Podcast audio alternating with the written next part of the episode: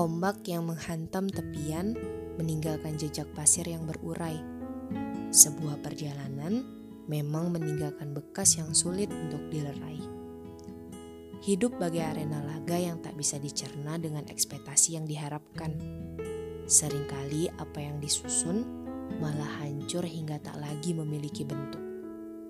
Asa yang hampir hilang turut menekan untuk segera berhenti bermain.